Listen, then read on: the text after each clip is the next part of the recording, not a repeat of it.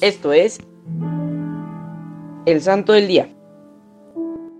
Hoy hablaremos de nada más y nada menos de una santa mística, Santa María de Magdalena de Pasi. Santa María de Pasi nació en Florencia, Italia, en el año de 1556.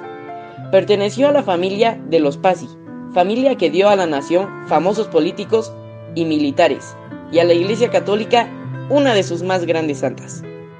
Ella mostró desde muy niña una gran inclinación por la vida religiosa, por lo que ingresó al convento de las Carmelitas.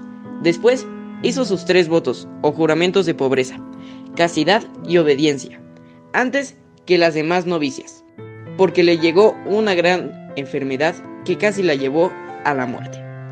Cuando la transportaban a la enfermería, después de hacer sus tres votos, Magdalena tuvo su primer éxtasis, que le duró más de una hora.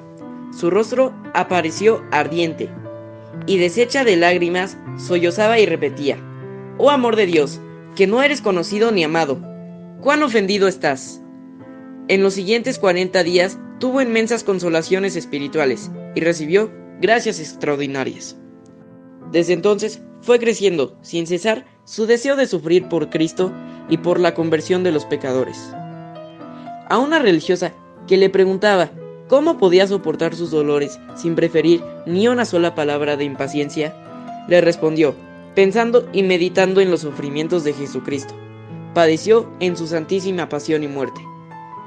Quien mira las heridas de Jesús crucificado y medita en sus dolores adquiere un gran valor para sufrir sin impacientarse, y todo por amor a Dios.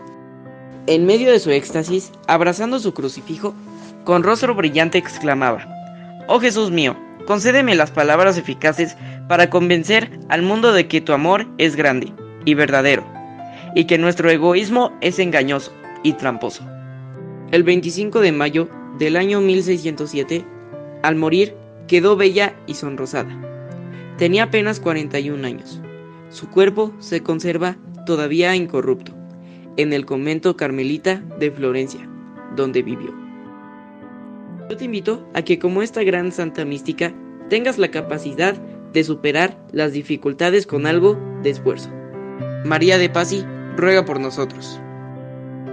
Servidores Amoris Christi, Movimiento Amoris Mater. Haz todo con amor.